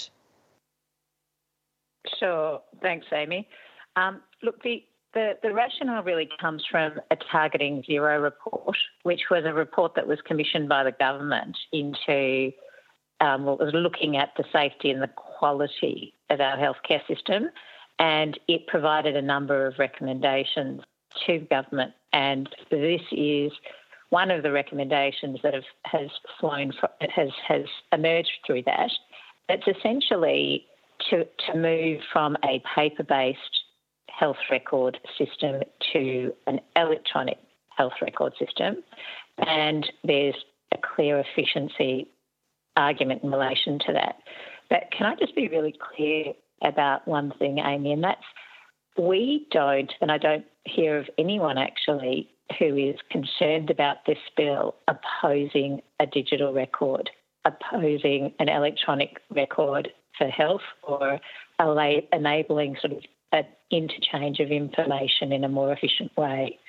No one has that concern. The concern, though, revolves around where the patient's right, the consumer's right, Victorians' right to be able to say, well, we want to be part of this sharing system or we don't. So the ability to opt out, and that is the major concern. Indeed. It's clearly something that came up with the previous instance, the federal My Health record, there wasn't an opt out clause originally for that. And then there was a huge outcry, just like there is now, but it's at a much smaller scale, unfortunately, because I guess it's not really been uh, in the news as much as it should be. And it, it's been very concerning to see that it hasn't had that similar coverage for people to have that level of public awareness of how this might affect them uh, and whether they will have that option, which clearly at the moment they don't. I wanted to talk about the scope of the data that's being collected and also the people who might get to use it, because that would inform a consumer and it would help tell them whether they would in theory, opt out or remain in such a scheme. It's something that people should be able to understand. So, to read, I just wanted to read some of the services. The participating health service is what it's called, and they would be mm-hmm. ambulance services, a denominational hospital, a metropolitan hospital, a multi purpose service, a public hospital, a registered community health centre, the Victorian Institute of Forensic Mental Health, a residential care service within the meaning of the Aged Care Act, uh, the Victorian Collaborative Centre for Mental Health and Wellbeing, and a prescribed entity or a prescribed class of entity that provides health services.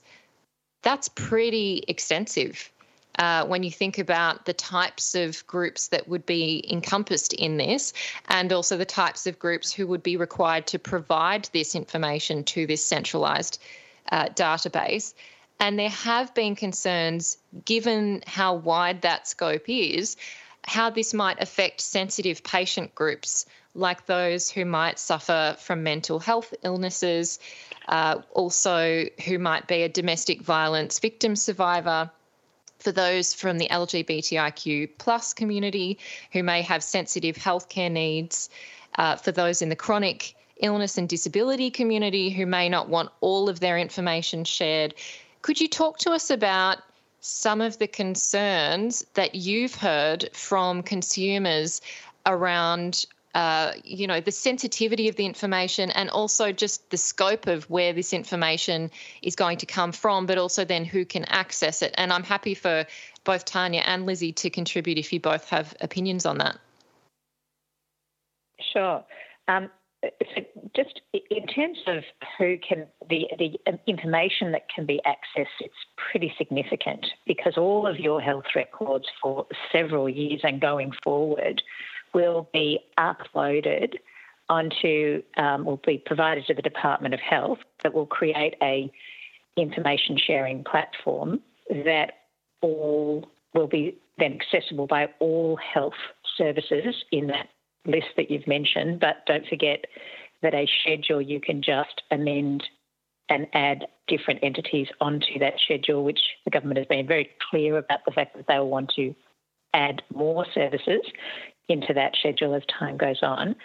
Um, so they will be able to access all of your health records and, and your health records for a number of years. And let's not forget what is on health records. So, for example, a discharge summary, which is when you, have gone to a hospital and you leave, has a lot of information, things that you might have told a clinician. And from a family violence perspective, that's a real concern.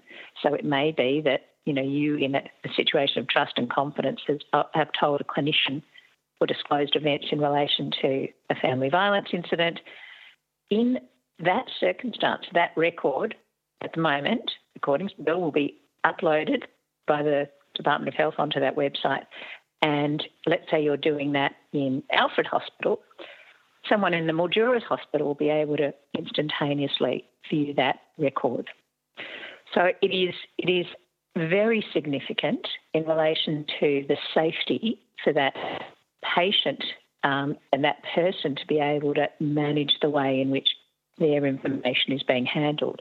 There may be sexual health um, information from um, a, a, consultation or a procedure or a treatment that you've accessed in a participating health service that you don't necessarily want to be readily accessible by hundreds or you know could be hundreds of health services and definitely tens of thousands of public health employees. So you might have concerns about that. So there are a number of concerns in relation to this. And just to be really clear, when I mentioned earlier, Amy, about that targeting zero report, although it was talking about an efficiency me- measure by introducing that electronic health record system, it never mentioned that there would not be a, a, a respecting of patients' rights or an ability to opt out um, and certainly, patient autonomy and patient rights have been at the forefront of government legislation over numerous years now, and is actually in Victorian legislation, in other legislation right now, in law that we have now. So, this is quite a move away from that. Um, so, that, they're the kind of information that I think people are concerned about, and we've been hearing about people being concerned. But if we go back to the fundamental principles of people having the right to choose how their sensitive and private information might be used or stored or accessed or to whom it may be communicated with. That's a fundamental right, and that's the one that we're saying should not be um, abrogated by this legislation, should not be impinged upon because that's absolutely essential. Oh, and in yeah, I, yeah, Lizzie, go ahead. To, I just want to add to that because I think when we think about this or what the problem that's trying to be solved by this regime, the often we think, oh, we've got to make sure that everyone can get access to the optimal possible care, and if they have to give up their right to privacy, then that's justified because a treating doctor needs that information. And I think that can um, stray into it's an understandable concern, but I think it can stray into a paternalistic attitude.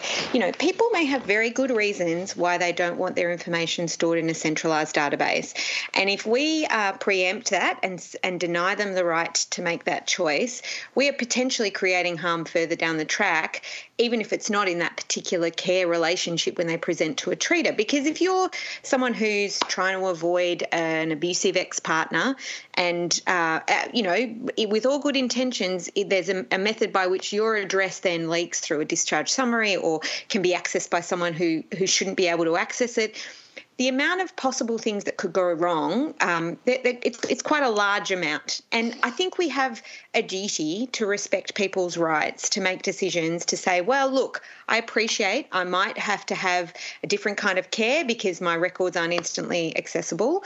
Uh, and I'm making that decision knowingly and I want to opt out. And I, I, th- I, think there's a real argument that if you live in a rights respecting society, you have to give people the autonomy and the right to make those calls themselves and appreciate that there's, you know, a compromise there. Um, you know, the care may be different, but that's the price they're willing to pay for the right to keep that information to themselves. And I, that's the tradition that's routinely been followed in Victoria. Victoria's been a leader federally with a, a rights charter. Um, you know, it was one of the first states to introduce that.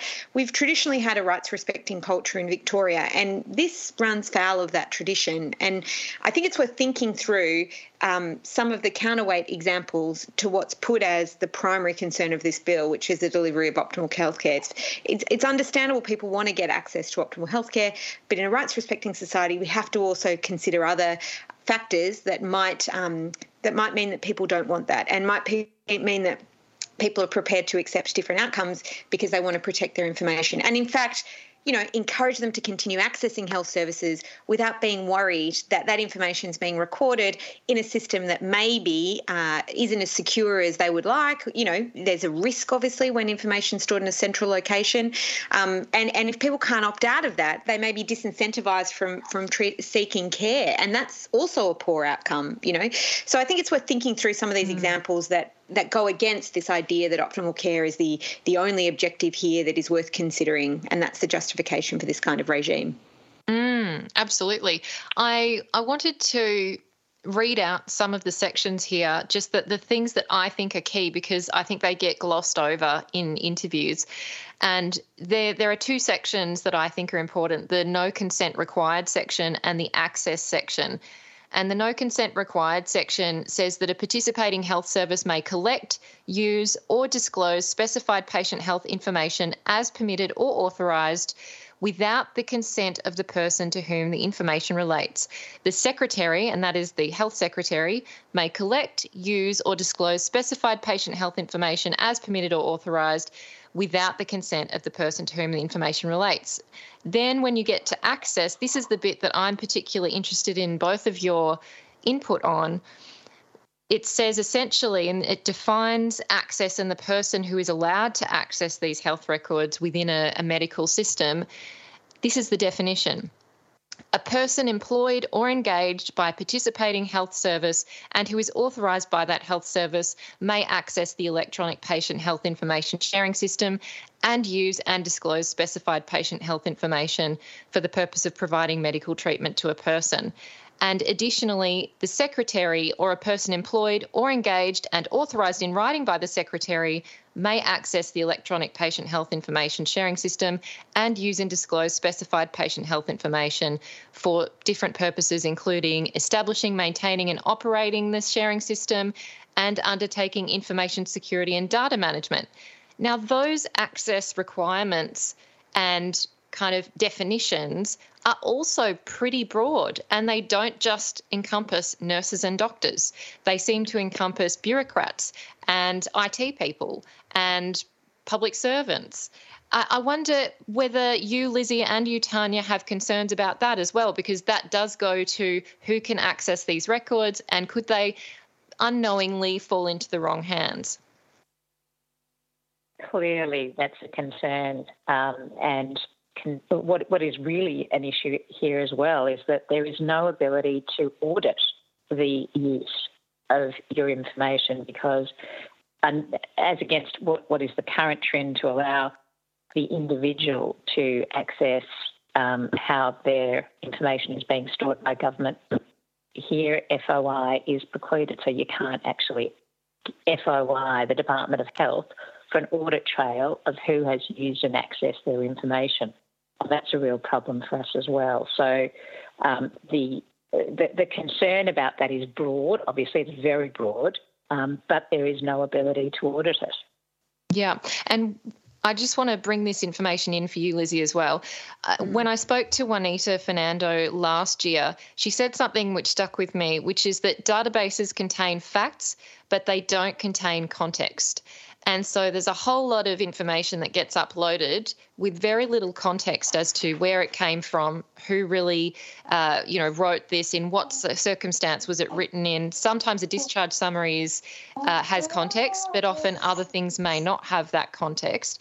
And also, sometimes those facts may not even be correct. And just as Tania said, you then can't audit it, you can't provide context to the data that's in there, you can't correct it if it's inaccurate, uh, because we know that a lot of records can have inaccuracies if these um, treating medical clinicians, if they're the ones who do end up using it, get all this information, you know, is there a chance that they'll get a lot of information that's not even contextualized or correct in some cases?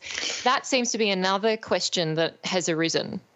Yeah, that's that's certainly a concern. I mean, I'm not a doctor, of course, but um, you know, part of the the justification put is that you know someone presents in an emergency department, they're not competent, they can't, um, in in a legal sense, in a medical sense, can't give instructions about what's happened to them, and um, and then of course you have to infer what might be wrong with them. You don't have their records and and the like. But you're right to point out that a full history or a full set of patient records doesn't always give you um, the information that you might need at that critical time. Like we can often assume that this kind of regime is going is is absolutely necessary because it results in the best possible care. But there is more to the story there because, of course, you're right, those records can have errors, they can um, be um, missing certain key information and the like. And that's really a question for how treaters work and how there's you know emergency departments respond um, to treating someone um, and i think the reality is that a lot of of times people present with complex oh. conditions or multiple conditions, particularly among older populations.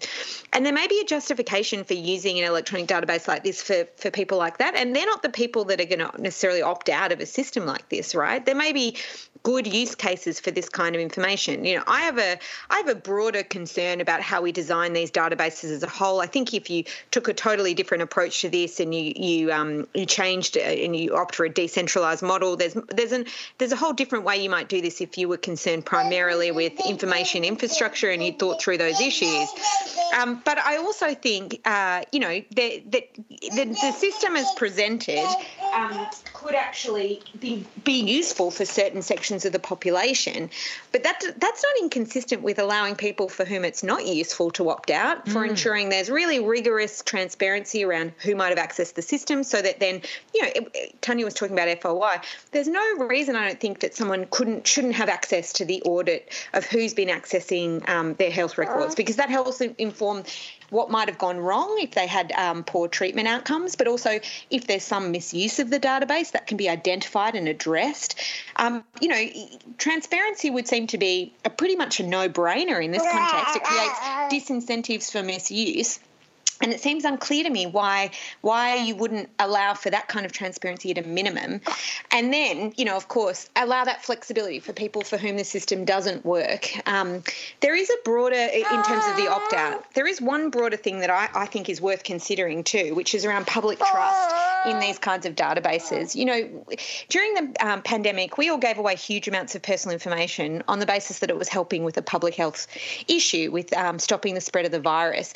Victoria wasn't um, particularly good, I think, in in quarantining that information from sharing with police, for the for example, for criminal justice purposes, whereas other states did make that distinction and, and prohibited that kind of sharing you know, we're coming at this from a low level of public trust, I think, in government when it comes to large amounts of personal information. I think governments could do better at instilling confidence in the population that when we share personal information with them, it won't go on to be used by a third party for some other purpose that we didn't originally share it for. And, um, you know, that's my concern about some of this really broad wording around uh, the entities that you were talking about before, Amy. And I think the government could work harder to say, you know, you can trust us with this because these are the kinds of systems we're putting in place. Don't just take our word for it. We've designed the system so that it can be tightly managed, so that it's transparent and accountable. And that's because we don't want you to just trust us. We want you to trust the system. And that kind, that's the kind of culture I'd like to see as a digital rights activist, you know, in Victoria, but also federally. And it's just it's just always perceived as being um, some kind of luxurious concern that activists like I have, when in fact, you know, we've seen large numbers of data breaches, lots of mm. cases of misuse, um, and low levels of public trust in government that arise from those contexts. And I think it's really an opportunity here for Victoria to turn that around, and that's the kind of uh, approach I'd like to see to these kinds of systems. Absolutely. I'll um, come back to Lizzie in a moment to talk about data security, but Tania, I also wanted to ask you, given your legal expertise, about another part of this uh, bill, and we've I think briefly referenced it, which is the function of being able to gazette something, to gazette a change, uh, if the health secretary would like to amend things. Could you talk to us about the scope in the bill to gazette changes by a public servant such as the secretary in the Department of Health? Well, I'm not, not sure if I can speak directly to that. I can say that there, there can be amendment and additioning and, and adding more services to this um, bill, um, and, and, that's the problem when it becomes a legislation. Um, but it will, you know, there will be more that will be added to it. It will be quite broad, and I think just referring to what um, Liz was saying before, how which was completely correct. Um, we we at the moment we also assume that the data is completely up to date, but mm. right now the GPs are excluded from it. Private healthcare um, operators are, uh, are excluded from it. So it's quite possible that the information that is on that electronic record doesn't have that context and is not the most up to date in any event. So it's not really precluding, you know, or stopping the, the need for finding out more information, doing it in the ordinary way, which is asking the patient for their consent mm. to be able to obtain that document, that data, which is absolutely essential. And the other point I just wanted to touch on, because Lizzie was mentioning that as well, is that once the system is up and running, um, in the same way as my health records, there were a number of people who looked at it and said, I'm, I'm, I'm concerned about this. I don't want to opt in, so I'm going to opt out. And at the time, the Greens and the Labor Party, the Federal Labor Party, pushed for an opt out clause in line with principles of human rights and patient autonomy. Subsequently to that, when people looked at it and saw what was accessed and what would be put on, um, a number of people decided to opt back in again. And that's the kind of system that you have in a mature, um, rights respecting community uh, because it allows people to have the choice and to get the information that they, they need and then to be able to satisfy themselves. And for a number of patients, it will be that they don't have, they don't have a concern about this. But for those that do, it's not for mm. us to inquire as to why they have concerns or if they have concerns about these things and if it's soundly based. If someone is concerned about their information being on a system like this, then they do, they should have the right to opt out. And we know, as, as we've mentioned already today, that there have been recent terrible data breaches that have concerned the public. Um, you know, half the community got a, an email or a text from Medicare, the other half from Optus. Um, we know that, you know, mm. databases aren't impervious to being able to be accessed, and people have concerns. And I, mm. I've even spoken to medical practitioners that are concerned about how this might impact, impact on their insurance, or if they're applying for a job in a healthcare facility or a promotion, whether or not you know their previous disclosures of significant mental health issues might be taken in an adverse way and they might not get an interview. So there, mm. there are mm. concerns that are quite widespread in relation to this. And all we're asking is allow the public to have a choice and allow people to be able to make decisions themselves and opt in and opt out, which, by the way, is what we can do with so many different things at the moment now because we're able to make decisions about our future medical treatment and deny future medical treatment that might be life saving. Um, if we decide we want that through, you know, Medical Treatment Decision Makers Act, where you can have a binding directive in, in advance, we know that our um, views and preferences are to be taken into consideration with the new Mental Health and Wellbeing Act. There is, there's such a trend to do that now. Um, and in fact, that is the way that civilised societies are, are moving and democracies are moving. And yet, this seems like such a retrograde step. Yeah, it is. Yeah. To let people know what I was referencing there about the Gazette, um, in the section notice of health information required to be given to the secretary. The secretary, by notice published in the Government Gazette, may specify health information to be given to the secretary by participating health service for the purposes of this system. So there are sections in this bill which specify um, gazetting and the secretary being able to direct what they would like to happen through that process. I appreciate what you're saying there, Tania, about the other ways that patients either consent or don't consent to certain health services. Lizzie, when I last spoke with Juanita, she was concerned about data security because, and this was before the Medibank and Optus leaks, uh, between 2019 and 2020 in Victoria, when looking at health data breaches, there was an increase, a 16% increase in health data breaches. And the Victorian government also featured in those breaches. Uh, there are previous examples of ransomware attacks on hospitals in Victorian public hospitals. What are some of the concerns that digital health um, sorry, Digital Rights Watch has put to the crossbench MPs in the upper house in this letter that I saw you put your name to just recently. What are some of the concerns and uh, and issues around data security um, that you would like the crossbench to consider and to, I guess, uh, hopefully amend the bill? Yeah, well, it's it's an interesting time to be a digital rights activist because I've talked about cybersecurity quite a bit, but um, I hate to say it, the last six months has really brought these conditions to the fore in a quite a visceral way for many people, and I feel really terrible for the victims of recent cyber attacks. But it does also focus the mind that these are a real thing, because um, you can often assume that that attacks are something that are, is always preventable or it's not going to happen in these scenarios because we've got very tight security measures. But I think that's kind of hubris. You know, cyber attacks are now part of life, um, and we need to plan for them like they're going to happen, and they can be stopped as soon as possible, and that we have the best possible practices in relation to cybersecurity. And it's good to see the federal government, for example, elevating um, standards across the country in that respect. But the attack that comes to mind is actually SingHealth, which has had a similar kind of regime. And in 2018, one and a half million records were stolen in eight days, while a vulnerability was um, exposed, including that of the president. You know, so very sensitive information that could be used for all sorts of different purposes by a nefarious actor.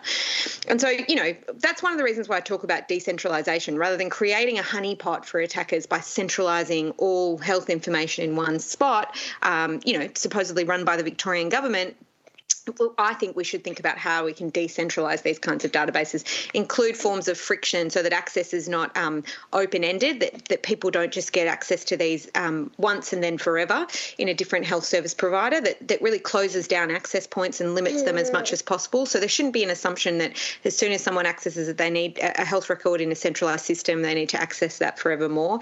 Um, so really tightening up some of those concerns. A lot of this will be in implementation, I think, rather than, say, um, legislation legislatively prescribed, which um, you know on one level is fine because you need flexibility to adapt and you need to be allow people who are delivering this, if the, the bill is passed, to be able to act according to best standard cybersecurity. But I think it's. Um, I, just. I, I, don't think it's fair the way that the government is currently answering concerns about privacy and cybersecurity by saying, "Oh, we're going to have very serious fines for misuse and breach," because um, that didn't that didn't stop um, the hackers for Medibank and Optus. Um, I think what will stop and minimise the these kinds of attacks is putting in place the best systems for cybersecurity, minimizing access where possible, decentralizing where possible, designing systems with that in mind, um, and allowing.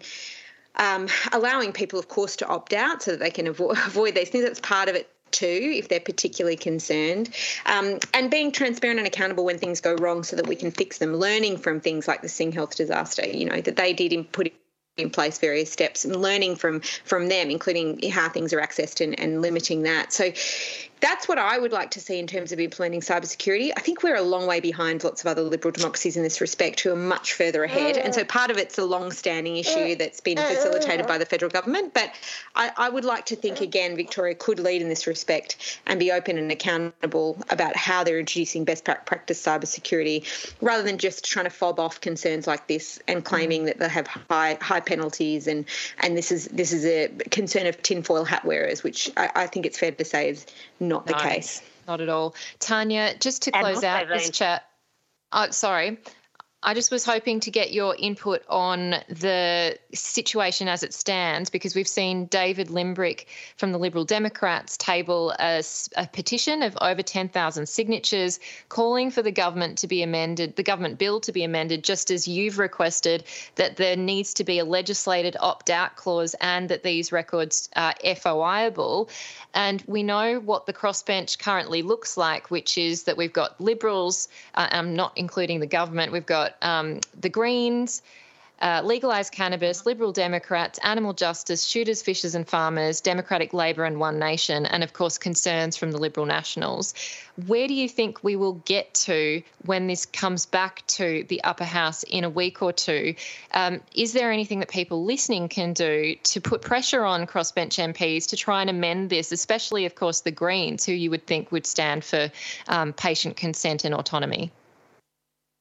Well, I would encourage um, all anyone who's listening to this who's concerned about this to make contact with all of the crossbenchers and to identify their concern um, from both the opt-out position and the FOI position. So, not being able to opt out, not being able to FOI, write to them, make contact with them. As you've identified, they're talking all the Greens. There are four Greens. There's One Nation. There's um, there's the Liberal Democrat. Obviously, David Limbrick is completely on side. In fact, mm. I think he's even asking for an opt-in rather than an opt-out. Um, the, the, the Liberal Party, the coalition, uh, have expressed concerns about this as well, but you do need to put pressure on all of the crossbenchers and let them know that this is deeply concerning. And as Lizzie mentioned, penalties do not um, do, do, not deter, deter, or stop any privacy breaches, and I'm not aware there's really significant penalties in the existing Act for Health Services Act for disclosing health information in a way that you shouldn't in privacy breaches, and I don't I don't know of any time that that's ever been used to prosecute. So you don't want to shut the barn door after the, the horse has escaped. Let's get in quickly. No, and the current uh, penalty that is being suggested is that it would either be 240 penalty units or that is equivalent to two years imprisonment for someone who uh, accesses the information and is not authorised to. And as we know, the number of people who could be authorised to access it is actually quite broad. So we're really talking about malicious actors and not um, a whole range of people who aren't doctors. Uh, thank you so much, both of you. I know it's been a bit of a whirlwind to get through all the detail of this bill, but it's been so critical to hear both of your voices because you're giving us so much insight into how this will affect everyone. And even if you think it doesn't affect you, it certainly is about rights, trust in government, and patient care and autonomy. So I really do appreciate both your time, Tania Wolff from the Law Institute of Victoria and Lizzie O'Shea from Digital Rights Watch. Thank you both for your time today. Thanks, Amy. My pleasure. Great to talk to you, Amy. I'm Amy Mullins, and you've been listening to the Uncommon Sense podcast. Uncommon Sense is a radio show broadcast on 3RRR FM in Melbourne every Tuesday between 9am and 12pm.